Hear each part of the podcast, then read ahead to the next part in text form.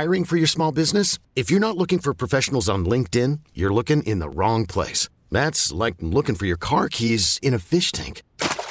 LinkedIn helps you hire professionals you can't find anywhere else, even those who aren't actively searching for a new job but might be open to the perfect role. In a given month, over 70% of LinkedIn users don't even visit other leading job sites. So start looking in the right place. With LinkedIn, you can hire professionals like a professional. Post your free job on linkedin.com slash recommend today.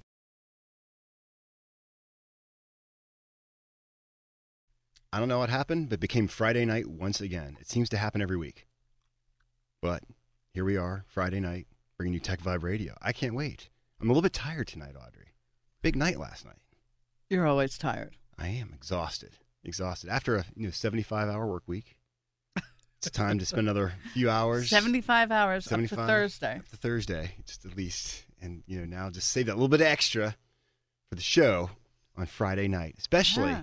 After we had our CIO of the Year awards last night. Right. Now we're going to debrief a little bit. Yeah. Talk about the night, the winners. It's more about the winners for me, I would say. Is it? Yeah, because it's there. You know, we go for months talking about all the finalists, and they're awesome finalists every year. I'm always impressed. We get I love finalists. the video that we do. Oh yeah, the video that we do with, with, with Skinny Tie to kind of tell the tell the stories of each of the finalists. But at the end of the day, we want to know who won. Just saying. I well, know. Do you want to talk about them? We probably wanna- should. We should probably jump right into it because we got a big show in front of us tonight. Being that it's you know April the twentieth, four twenty. And we have CIO Oh, of yeah. the year Absolutely, in different categories here. many categories. Which, and so let's start with which category do you want to start with? well, this is a nonprofit category. Okay. And the winner is Sharon Derogi Yeah. of the Children's Institute. Yeah. And if you don't know anything about the Children's Institute, perhaps you should know that this is a facility, both inpatient and outpatient, that helps kids with severe disabilities Yes. and their families. So I am sure that they are not fat with staff, and she is probably working pretty diligently to Yeah. make sure that, that the employees and the teachers have the tools that they need. Absolutely. And I'm sure that there's a lot of adaptive devices that are actually in the Children's Institute to help some of these kids with their expression or their Right. capability to understand. So she's probably work, you know, has to work across a lot of platforms. She works an hour a week more than I work. I bet. I bet you she does. Exactly. I bet you she does. and then we have Ron Beckman, yeah. Which category? Black Box Network, Absolutely. and the category I think is uh, mid-sized companies. We've we've sort of talked about terabyte, Mhm. gigabyte, uh, nonprofit, Absolutely. Yeah. and Well, that's what I love because the way we the way the way we categorize these guys, and of course, you know, Ron being in the gigabyte category, so he's big but not super big like the terabyte category, which we'll get to in a minute. But Ron Right. Beckman, I mean, Blackbox is a, one of those foundational tech it companies. in is it is pretty interesting. And if you're listening and you wonder who's Blackbox, Blackbox is probably the second oldest tech company in Pittsburgh. If you think of Compunetics exactly. Yeah. and then Blackbox. From the seventies. Deep. Yeah, it might be. It might be older. Early it's hard to yeah. say, but you know, they're not. They're actually not located in the city, but they are definitely an active participant in what's happening around the city. So they're called Black Box Network Services now, Mhm. and uh, Ron has been at the helm of information technology there for for a few years and comes out of corporate America and has been around. And so it's exciting because Black Box is really trying to transform themselves again. They are. We also have um, Eng Tan, Yeah. and he's Vice President of Information Technology of Automated Health Systems. And um, there were other finalists in this category. It was sort of an interesting category. We had Philip Savino, Chief Technology Officer of the Pittsburgh Parking Authority, which, if you don't know anything about that, I, that's an app that's pretty important that has helped all of us. I that's like my favorite app I in the world. right? honestly. I don't know Like, how I, I never existed before that. I never get so happy to pay somebody easily. It's what it, so, yeah, should I say, it's pay so the wonderful. city It's the easily, Pittsburgh should I say. parking app. Absolutely. And also in that category is Scott Shiftgens. He was director of information technology at Burns and White. Yep. So And he that- that let's get back to the winner on Eng Tang. Yeah. He's been in that role at Automated Health Systems for 12 years. And he has had a great track record. Um, the people who evaluated the finalists thought that he brought a lot to the table and um, has a, just a great culture within information technology of their company. Yeah. And what category is that? That was the uh, megabyte and that's the category, megabyte right? category. So slightly- and then we have an, then we have the CISO of the year in the gigabyte category. That's the Chief Information Security Officer. I like this guy too. This is a really, This is I'm- Dr. Trevor Z. Evans, Yes. and he's Senior Vice President and CISO at Dollar Bank. Yep. And uh, so that's got to be exciting and busy times. Can you imagine the changes there. you're seeing every day with all the different cyber threats that hit banks? Right. I mean, he's he's got a seat at the table Yeah. I mean, for it's- for the issues that prob- all of us read about and don't understand that it touches all of us. absolutely. And we also have a finalist, and um, that's Mark Husnick of Arconic, formerly of Alcoa, and then they separated, and he's the chief information officer of Arconic. Um, he actually created um, the leader. He was the leader in the actual technology bifurcation to allow Arconic and Alcoa to separate. Yeah. He would. Without him, that With- separation would not have happened. Yeah, and And- actually, he's been at Alcon, Al- Alcoa and Arconic for 32 years total, That's a career, right and he there. looks like a baby. So if you met him, he looks, like, a, baby. He doesn't look a day over 33. He doesn't look a day over 33. It's No. true. He's been there since he was one. Exactly. And he was the winner in the terabyte category, which is exciting. And also, he's our CIO choice because of the work that he has done over those Oh, 30 that's great. plus So years. the CIO Choice Award is actually nominated by other CIOs, Chief Information Officers, and then they get together and identify who are the people that have contributed the most in Right. their field for the year leading up to our event. Exactly. And this is the first time, Audrey, in CIO of the Year history, I believe in the 15 or more years we've been doing this. Almost this, 15, right? that we've had someone who was also who, who was a winner within the regular categories who was also a CIO Yeah, choice. that's interesting. So we Mhm. thought that was kind of fun to have that happen for the first time this year. So congratulations to Mark Husnick from Arconic. Arconic. I can't even say yours. I know. I was having a hard time with that too. I'm like and the- tripping over myself trying to say Arconic for crying out and then there's a Chief Information Security Officer of the Year in the terabyte category, Yeah. and that award went to Dawn Cappelli. Yep. and she's VP of Security and Chief Information Security Officer at Rockwell Automation. Yes. And That's a big she company right oversees strategy, governance, and security risk Okay. for the global enterprise.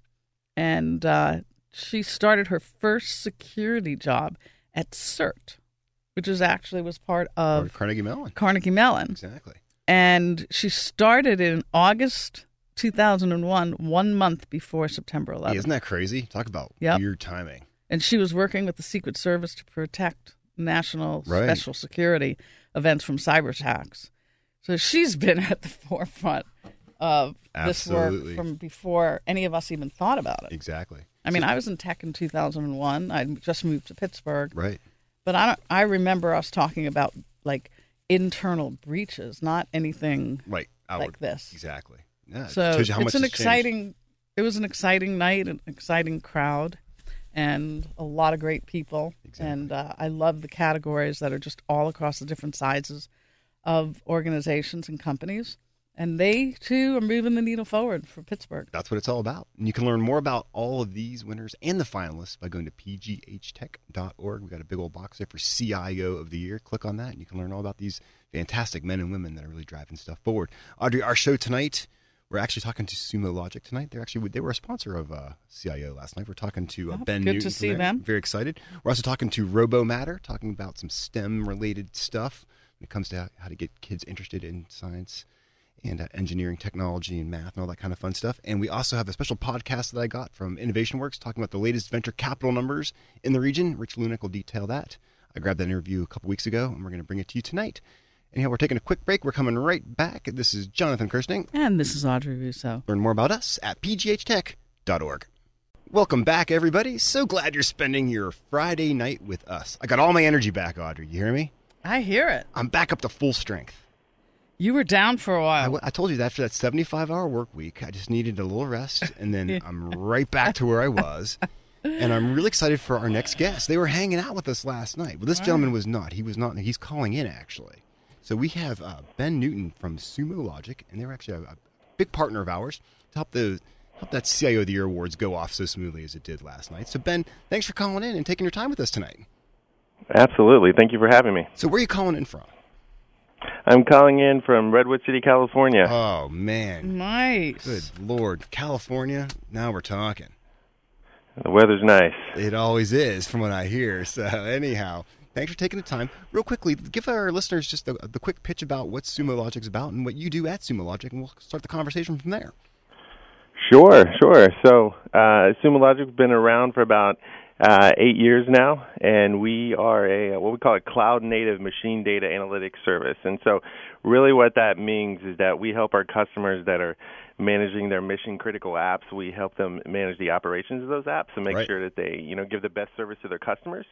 Manage the security of those apps, that keeping the bad guys out and maintaining their compliance, and and also, you know, figuring out how they can provide better service to their users by monitoring user activity and things like that. So, if people are listening, what kinds of problems might they have that they should be considering you, the company Sumo? Sure, Logic? sure, sure, absolutely. Yeah, I mean, in, in particular on the, uh, you know, on the on the operations side, you know, and the security side, we what what we see is that you know a lot of you know everybody's trying to move to the cloud now. That's it's it's kind of a foregone fact. And you know that's a very complicated transition for a, a lot of customers. Whether you, you know, a cloud uh, native, cloud savvy, born in the cloud, whatever you want to say, that's a very complicated transition. So a lot of what we help customers with is, you know, kind of maintaining the customer experience that they want. 'Cause, you know, you only have one chance to make a good impression on your customers Absolutely. and you only have one chance to protect their data, right? So, uh, you know, really maintaining that level of you know operations and security as you move to the cloud or as you build these mission critical apps in the cloud. That's what we help customers with. So that can be, you know, from you know, basically reducing the amount of downtime and the problems that your customers see to, you know, doing things like, you know, one of our, our customers, you know, reduce the amount of time that it, so- it took to solve customer issues when they when they call in. So, you know, going from like two hours to investigate it to a couple minutes. I mean, that makes a massive impact on your, uh, you know, customer experience, which is going to be, you know, it's good for the the bottom line and good for the company. It is, right? And, you know, everyone. So, when you say go into the cloud, there are still people who don't understand that. Yeah, So, absolutely. talk, talk about that. Like, why is everyone going to the cloud? You know, it's a, it's a it's a great question. You know, uh, when I you know started out Sumo Logic five years ago, I don't think it was a foregone conclusion at all. And, Right. and I think what I, I think we, we we somehow we've we passed that hump that there's a there, there's a common understanding that the you know the cost efficiency is number one. I mean that's the most obvious thing is that you're you know getting the stuff off the plate that you really don't want to manage as a business. So why you know if you're in a retail business or you're you know you know in manufacturing whatever, why are you worried about managing servers number one, right? So you, you get that off your plate. But I I think what is also you know become pretty clear to you know pretty much anyone who has is in a competitive market is that if you want to keep up with the you know your competitors or if you want to be competitive in this market you've got to be able to scale you've got to be able to build the kind of you know experience that your customers expect and to mm-hmm. do that you can really only do that in the cloud with these modern architectures, you know, at least to some degree, you know, adopting, you know, the fancy terms like microservices, you know, containers. There's all these different, you know, terminology out there. But what it gets down to is can you scale and grow your business and grow your, you know, your exposure to your customers in a in a you know the way that's going to be cost effective for your business. And you mm-hmm. really the only place you can do that competitively is in the cloud now. So it's just a matter of you know, at least all the, you know, companies that I talk to, it's just a matter of time. Everybody's got some sort of effort in place to do that It's unless gonna it's happen. not a competitive Exactly. business. And Yeah. part of it is the distraction, right? And it Yeah. still remains a distraction when you've got all that stuff internally. Like I said, no Yeah, one wants to manage yeah, their own absolutely. servers. Exactly, exactly. Just reminding our listeners, we're talking to Ben Newton of Sumo Logic. So, uh, I I think the top concern for everybody as they're moving to the cloud is security. At the end of the day, right? I mean, data, as you mentioned before, that is your secret sauce. That's what differentiates every company, and it, it, it's, it's a matter of trust between them and their customers. And all of a sudden, you're like taking something that was once within your four walls, even though it probably was probably less secure at some point. But the idea that they're actually turning It this over funny to another that you vendor. say that. Yeah. And I bet Ben Yeah. would jump in that people think it was more secure when they had it, yeah. right? Yeah, you know, absolutely. Yeah, absolutely. yeah, you, well, you think is like I build it. You know, I I actually used to do con consulting for uh, the the military at one point and did a lot of government consulting. And I remember back in you know the early 2000s, you know everybody wanted to see the blinking lights, right? Right, Exactly. right, I feel right. better with that You light know, blinking every day. right. yeah, yeah. It's like it's blinking. It looks pretty. It must be okay, right? And I and I think there's a there's a sense of false security around that. And what what it really comes down to is that you know even for the, some of the issues you you might see is that you know these these cloud providers in general have put in a massive amount of effort into securing their platforms, and I think there's a general recognition of that, but I, I think that is a difficult transition for your, you know, chief information security officers or CISOs and people like that, where they're they're they're making that transition. At least from a lot of the people we talk to, you know, mentally, most of them have got past that point. They may have regulatory problems they have to deal with in their industries. You know, you know, financial as opposed to retail is going to be very different. But I, I think they've, um, they've come to the conclusion that they have to make that transition because you know you're not safe if you run in your own data center, and and if you run if you let somebody else run it, you're going to be you know assured that they have to maintain a certain set of standards. And and so now and and it's not also the cloud platforms, it's the tools you use. You know, for example, with with Sumo Logic, I mean one of the first hires, I think she was in the the first five hires was our chief information security officer, our first chief information security officer and and you know she built that DNA into our platform from the beginning and if you're running a cloud service these days you can't nobody's around still that didn't do that in the beginning you you Exactly. you really have to do that so that that that gives a level of I think assurance to the customers but you mm-hmm. know then on the other side is if you're moving to the cloud now you've got all these new technologies you're not familiar with there's a lot of people touching the buttons a lot of people with their hands Right. in it so how are you going to keep the visibility? So now I think that the big word is, you know, is visibility. Do you have visibility in all the stuff out there? Right. You can and then can it. you act on it quickly when you see something? And the answer with Sumo Logic is yes, yes, and yes. I would have to assume because that's what you guys No, do. no, that's your bread and absolutely. butter. That's exactly, exactly. And you know, it's it's all about you know the big. We we've actually you know that kind of reminds me of a term we started using here now. You know, it used to be when I uh, was starting out at, with, with Sumo Logic, it was all about you know, it's all about big data, and everybody's talking about big data, and I and I think now it's actually really moved to fast data Right. because it's like how quickly can you make decisions? It's great that you have all this data, you know, that's super cool, but you know, if you can't do anything with it, if you can't act right. on it, If you're mired who down in it, then it doesn't mean anything at that point. So we got about Exactly, A, it's we got- useless. we got about a minute or so left. I know Sumo Logic's building a, a pretty big presence here in Pittsburgh, and uh, we're glad you're here, kind of offering this. Just, you know, what are your thoughts on the future with Sumo Logic and how you guys are growing, especially in the Pittsburgh area? Absolutely. Well, you know, I think that's a, a big part of what you're you're seeing with with Sumo Logic. We're really we're we're building the company's growing very very fast. You know, we're uh, you know we've we've literally you know doubled in just the about last year and a half, and we're going to be you know adding another 50 plus percent onto that. And really, Wow. a lot of that presence That's is crazy. getting people on the ground. Right. You know, we want to get people in. Uh, you know, ac- both across the U.S., you know, in places like Pittsburgh, but uh, you know, and also across the world. And you know, we're very focused on, you know, getting to know our customers' use cases and getting in there with them. And we want, you know, people that actually understand their businesses sure. and can talk to that. Because really, at the end of the day, with with Sumo, we get we, we get voted on every year. You know, Exactly. we're we're They a can re- subscription business, and we can get voted out every year, right? So Exactly. Pressure's we, on. We have man. to make sure that yeah, exactly. Pressure's we on. we have to make sure that we can uh, we can keep that kind of relationship. So Exactly. a lot of what we're focusing on at Sumo Logic is is getting the people out there. You know, it's a core part of our culture, and then also, you know, building features within the product that are going to make it easier and easier sure. for companies that are not necessarily you know cloud native to adopt the technology and also Right. to you know have an easier transition. And then we're Excellent. we're all about making it an easy transition to you know getting the best experience for your customers. Absolutely. So we're just about out of time. If people want to learn more about Sumo Logic, where can they go and check you guys out? Thanks. Go to sumologic.com, and simple as that. So, hey, thank you so much, Ben, for stopping by and talking to us. Thank we're taking, you. Uh, taking a quick break. We're coming Absolutely. right back with more Tech Vibe Radio. This is Jonathan Kersting. And this is Audrey Russo. Learn more about us at pghtech.org. Follow us on Twitter at pghtech. Hey everybody, I'm so glad you are dialed into Tech Vibe Radio. We like taking the show on the road to the offices, to the places, the spaces, everything in between in Pittsburgh, grabbing the stories when we can. And today, some great news has been announced. Interesting news, and also news that we need to be thinking about in terms of what we can do better in Pittsburgh, all when it comes to Pittsburgh's investment scene. Venture capital, angel, you name it big things are happening here in Pittsburgh. In Innovation Works and EY, Ernst & Young, every year they come together to announce the numbers, that are driving Pittsburgh's tech sector and everything around it. And we got Rich Lunak here from Innovation Works and Leon Hoffman from EY. Guys, thanks for hanging out with me today. Thanks for having us. Yeah, so great to be here. I get so pumped up when you guys bring this study out because we see the action every day at the council. We, these companies are our members. We see them plugging away. We see them acquiring companies. We see them being acquired. We see these great things happening. And to actually see these numbers flow up into some real data and you show it year over year, I get really, really excited. So, Rich, start real quickly. Just fill our listeners in about the background on the report. What is the report? Why do you guys do it?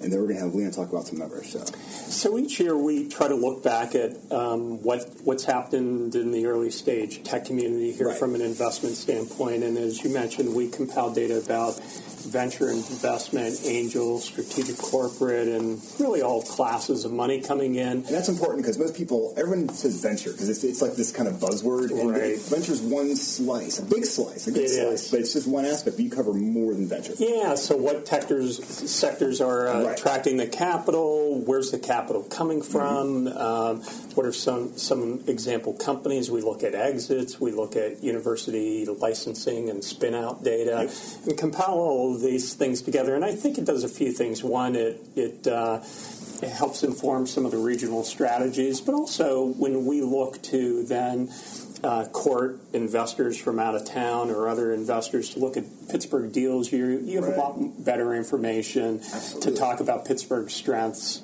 So, uh, and this report is extra special in that yeah. uh, we've been doing it long enough to now be able to look back at a ten year period. So we got ten years data. So yes. Give us a couple key stats on ten years. So you know it's it's really remarkable now to have a chance to look at it ten years. But um, first off, the uh, the level of investment has risen quite a bit. It's up 198% over those 10 years. Wait, back up. 190 Yeah, so it's almost three times what it was, you know, back 10 years ago. That's so we looked from 2008 through 2017, and then the uh, number of deals, uh, so individual investment rounds, is up, I think, 129%. So those two things showed uh, great growth. Um, but to me, probably the the most surprising stat, Jonathan, was the amount of money uh, that flows into this space. So we had over that ten year period, three and a half billion dollars worth of investment.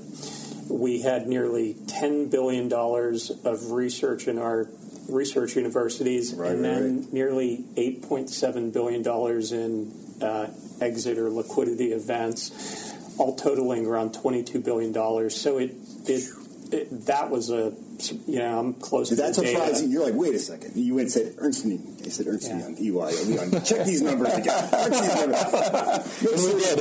You did. So, so, so, tell us about the numbers in EY as well. So you guys actually go and you verify these numbers. You you got the you got your, your best people pouring over this stuff. Yeah, I mean the, the numbers themselves come from third party sources, right? So right. you know we're, we're, we're, not going in and auditing those sources, but you're but needless to say, yeah, we're, we're we're we're working with Rich and his great team at Innovation Works to pull that information together. Um, and there's a lot of data in here, right? I mean, I think uh, some of the really exciting stuff for us. I mean, you know, you look at the headline and you look at 2017, almost 700 million dollars of investment in Pittsburgh local tech companies. I mean, that's a that's a big number. I like to look at it and compare it to the national average. Right. If you look at if you look at nationally, just the VC funding slice, yeah. like you mentioned, that's just a slice of it. That right. was up 17 percent last year, okay, huh. which is very nice growth that's, in uh, any any industry, any market. Very sizable. You look at locally, we were up almost 45% year over year. So just from a trend standpoint, you can see that you know the growth right. trajectory is um, is uh, actually higher than you know than the national average, which I think is a testament to what we've got going yeah. here. Yeah. So. so. what would you say are some of the key factors driving this growth? I mean, that's some serious numbers. What's what's behind that? Um, to, to, me, I think um, when you look at the areas where we have strength, things like AI, machine learning, robotics, yep. even biotech uh, those are some of the hot sectors that everybody's talking about in almost every industry, and they've matured to the level where a lot of these technologies are coming into markets. You know, certainly we see things here locally like autonomous vehicles, but you know, it's happening in manufacturing, warehousing, healthcare, you know, autonomous vehicles and automation and those types of technologies are impacting a lot of industries, and and our region has strength in those areas. They're hot areas of investment, and so I, I think that's helping a lot. What are your thoughts, uh, Leon, with the diversity of these companies? I think that's a real strength for Pittsburgh that we're not relying on just one industry to make this growth curve happen. So if some of these, as we know, industries go up and down, and they're going to do that, we always have a counterbalance going on here in Pittsburgh. Yeah, I mean, that, that's a that's a great point, and the diversity is huge. I mean, yeah. frankly, this is my first time being closely involved in this report, right. um, and I, I, would tell you that you know that clearly stuck out to me as something I hadn't had a great appreciation before really getting into the numbers. And, you know, you look at, I mean, software and life sciences still are the bedrock, right? There's no question about that. But if you look at 2008 versus 2017 right, right, right. in terms of number of companies funded. That that you know that. Uh, uh, foundation, although still the foundation, the percentage of funding has come down, which is a, which again shows that the other industries, the other sectors, are starting to attract more investment, which is great. Absolutely. So, what are the areas where we need to improve? What came out of the report that says, "Hey, we're lacking in some certain areas"? Because yeah. every region, we always have our struggles, and we got to be real honest about them. Yep. That's why I love the fact that we track this. We can say, "Hey, no, actually, we're struggling here. Let's apply some resources to this area." What yeah. do we need to apply resources to, Rich? So, so two things to me stand out. First off, we one of the things the report does is compares us to the 40 largest metro areas in the U.S. So how do we rank out of 40? So, uh, in general, yeah. we um, we're ahead of like all the regions you would typically compare Pittsburgh to: St. Louis, Cincinnati, Cleveland's the world. We, we beat, Cleveland. Cleveland. Yes, okay, thank you. Yeah, we beat them in football and we beat them in venture. That's right. Um, but uh, we are still have quite a ways to go to hit that sort of top tier communities, not not just Silicon Valley, but yeah. Boston, even, Austin, Seattle. bench anything because it's like ridiculous. Like, it is we're ridiculous. Never going to be Silicon Valley. No, I don't want to be Silicon Valley. So so we are not where we aspire to. We're okay. we're growing faster than national trends, mm-hmm. and certainly, you know, a lot. Of, candidly, a lot of Midwestern regions struggle to attract uh, capital. In fact, three quarters of all venture goes into three states California, yep. New York, and Massachusetts. Exactly. So uh, we're bucking those trends. But that that's one. The other one that I would say is, um, y- you know, we, we are still you know, we would benefit greatly if we had a phenomenal IPO or just meteoric success. I was going to ask you about that because it's been a while since we've had that huge. And we've had some nice acquisitions lately. Yes. Wombat, I know IW yes. is very happy about Wombat being acquired. That's Terrific. Money company. back into the kitty there for IW yes. to reinvest back into tech companies. Which and Proofpoint's going to add maybe 100 yeah. jobs here this year. But you know, when you think about what happened in Austin or Seattle, Seattle has Amazon and Microsoft, right? And just massive, massive uh, you know some of the biggest public companies right. uh, on the planet, and then uh, in Austin you had Dell Computer, which totally changed that ecosystem. So, you know, if we had a, a Duolingo or Four Moms or a company like I've that got that my money IPO'd, on Duolingo, I'm telling you, they, yeah. could, they could be the one. They, I, could, they be, could the be, the one, and uh, I I think that would help uh, have sort of a step function acceleration right. in so what happens how, here. How does that happen? I know a lot of the issues we have are having that experienced management to, to scale that yeah. company to the point of taking it to that IPO. Yep. And we don't have that as much in Pittsburgh as we once did back in the 40s. I agree. So I was We, we have great technical talent, yeah. and we seem to do a great job at getting companies out of the gates and up to maybe a million or so in revenues or a few million. Um, once you, once you get to that point, though, you you need teams that can be build sales, marketing, right. uh, operations, and we we have some of that talent. But in some key areas, you've got to recruit from out of town, and I I think where we tend to struggle is, is scaling the company to tens of millions in revenues, exactly. like like Wombat candidly successfully did, absolutely uh, in a, in a great way, and it showed with a terrific outcome. And I might also add they did it on relatively small amount of financing. Um, That's a good um, point, but. Um, but I, I, think those are areas that we need to work on. Definitely. And so, Leon, what are your thoughts about Pittsburgh moving forward? I mean, obviously, you just you just started lining yourself up with these numbers. You said you opened your eyes. So, I mean, obviously, I think we're in a great town. I think Rich would probably back me on saying that. What are your thoughts about us moving forward? I mean, I think we've got a lot of momentum, right? I mean, I Yeah. think you know to the to the discussion around the you know a big IPO that'd be fantastic, you know. But I think it's right now just capturing on the momentum, right? I mean, like you know, we're we're not going to be the next Silicon Valley tomorrow or probably next year, but three to five years from now, we'd like to see us continuing to rise on this you know com- comparable city list, and I think. I think as we continue to have successful exits, um, you know that's just going to attract more, more more attention to Pittsburgh from venture capital firms, other investors, and just kind of build out the e- you know the ecosystem even Love it. even bigger than it is. So. I love it. That is so fantastic. So, if people want to learn more about the report, where can they go? Because there's some great numbers. You can really like open it up and just start looking at all the comparisons, looking at the key numbers. Where can we go and check that out? So you can download it on the InnovationWorks uh, website, www.innovationworks.org, and um, and if you want to reach out to us, send us an email. We'll even send you a hard copy. Ooh, those are fun. You can get paper cuts. Be careful. You can. I'm just saying, just saying. Please do, guys. Thanks for hanging out with us. I love seeing you know Ernst and Young, EY, hanging out with Innovation Works to provide this data. Really, get, it really allows the region to look at this. Hey, we need to celebrate a little bit. And we, Yes. need to, we need to say, yeah, we're doing, but now let's keep working harder. Here's where we got to address some issues. Agree. We're moving forward. I'm glad you guys have the research. I encourage everyone to check that out. Go to innovationworks.org. Check it all out. I swear it's good stuff. It's all truth. All truth. All good Thanks, stuff. Jonathan. Thanks, Thank you. guys. Anyhow, well, this is Jonathan Kersting with the Pittsburgh Technology Council. Learn more about us at pghtech.org.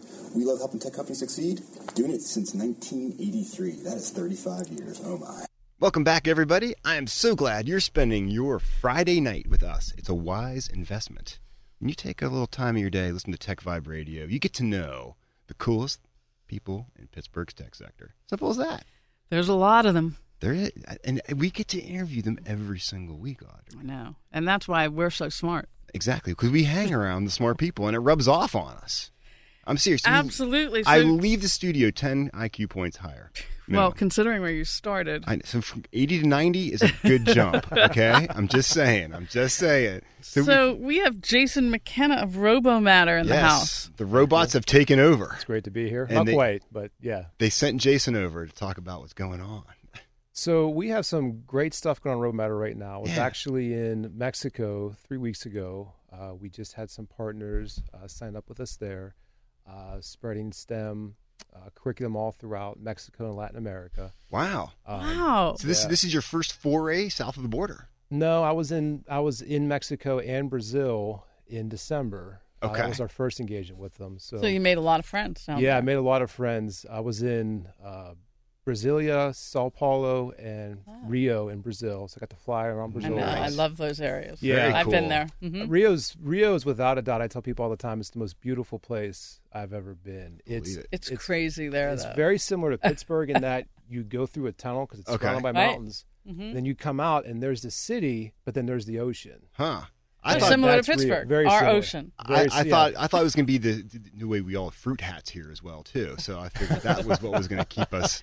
It's a these really amazing personality of a it's city, it's too. very very very vibrant. Totally. um, Rio is the, the the comparison I give to Rio and Brazil in general to other places I've traveled. If if you if you get an Uber in South Korea. Uh, or if you get an Uber in Taiwan, the driver won't say anything. They'll just drive you to where you're going. It's my kind of Uber They're driver. polite. They're Yeah. polite, They'll polite. They're very like that. polite. But first of all, Ubers are illegal technically in Rio, Right. but you can get an Uber anyway. Yeah, Uh, there's really? Uber And then when you get in the Uber, they will talk to you nonstop. Wow.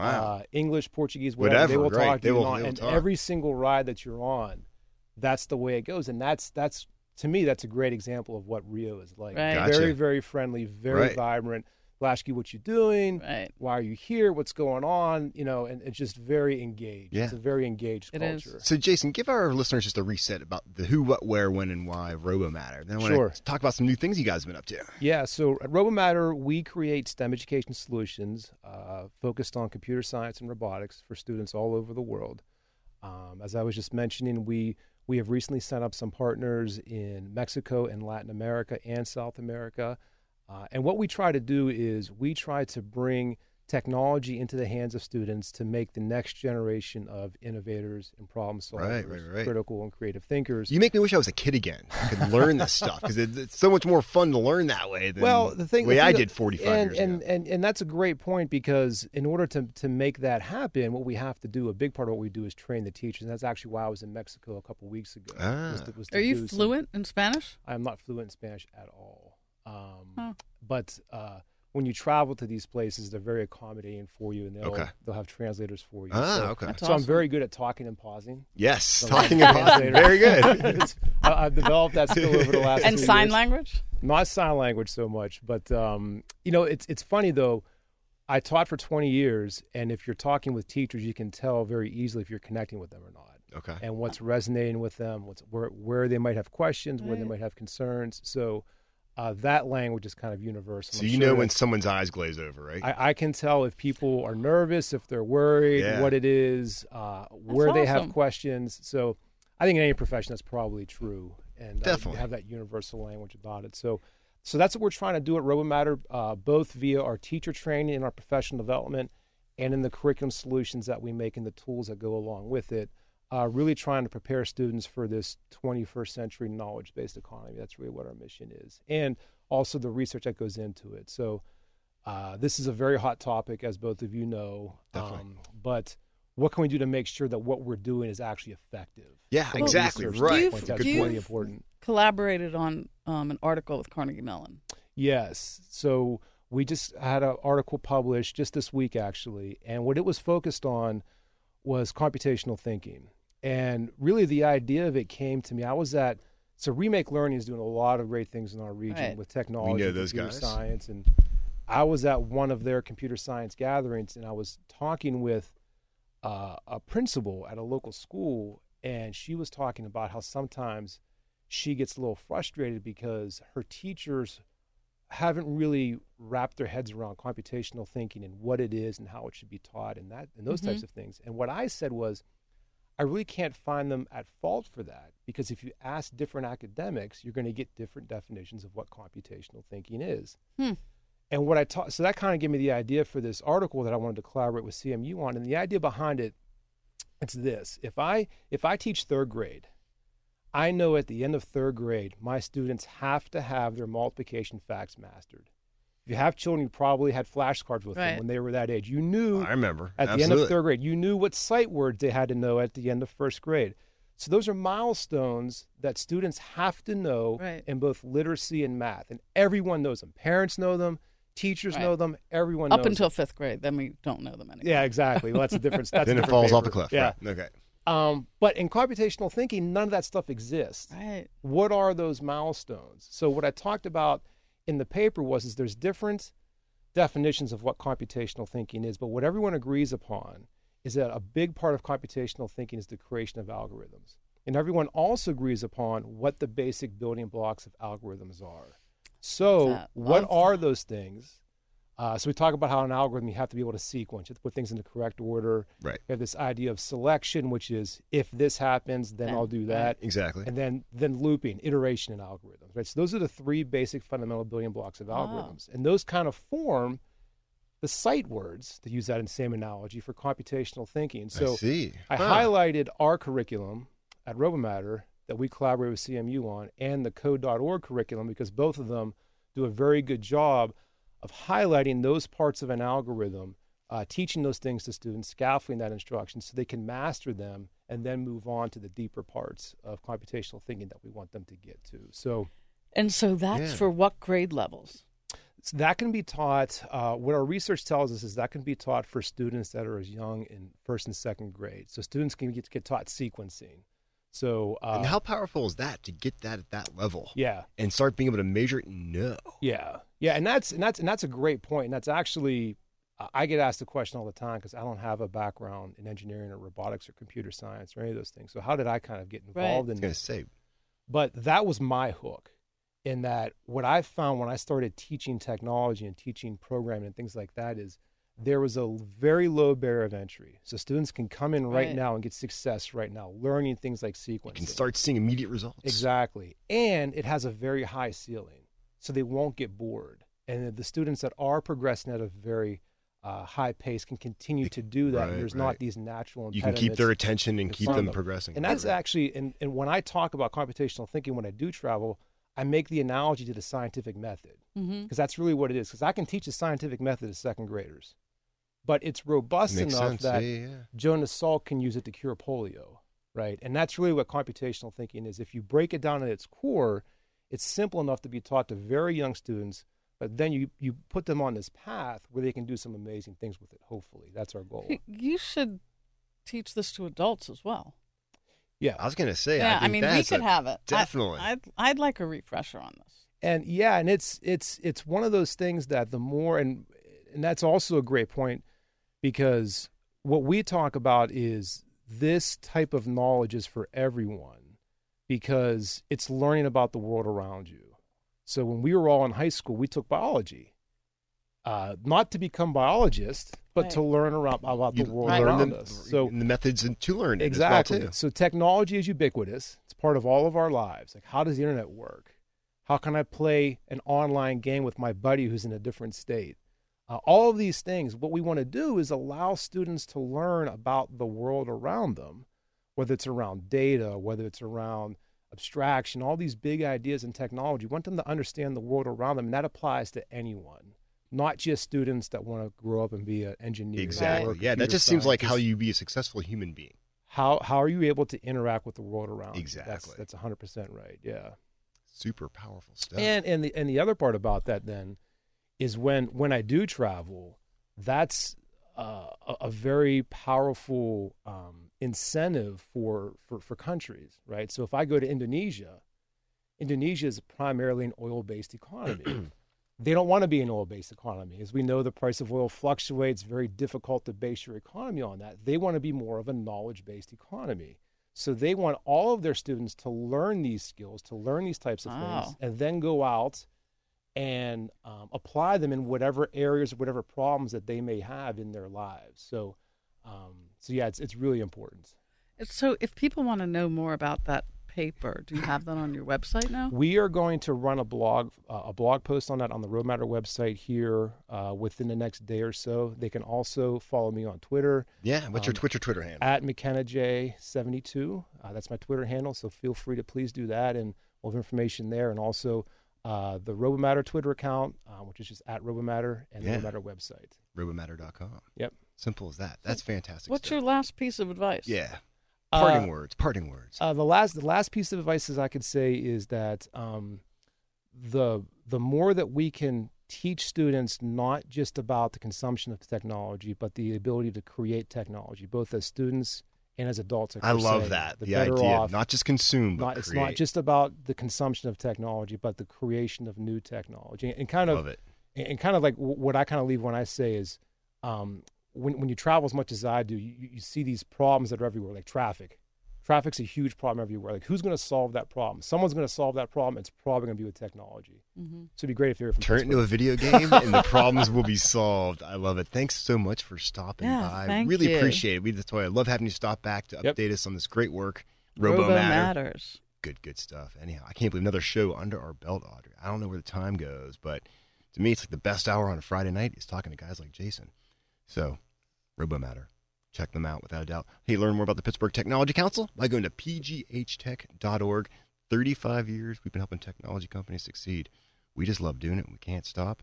Go to uh, Twitter at pghtech, and after you do all that, have yourself an awesome weekend. This is Jonathan Kersting. And this is Audrey Russo. We really need new phones. T-Mobile will cover the cost of four amazing new iPhone 15s, and each line is only $25 a month. New iPhone 15s? Only at T-Mobile get four iPhone 15s on us and four lines for 25 bucks per line per month with eligible trade-in when you switch. Minimum of four lines for $25 per line per month with auto pay discount using debit or bank account. $5 more per line without auto pay, plus taxes and fees. Phone fee at 24 monthly bill credits for all well qualified customers. Contact us before canceling account to continue bill credits or credit stop and balance on required finance agreement due. $35 per line connection charge applies. Ctmobile.com.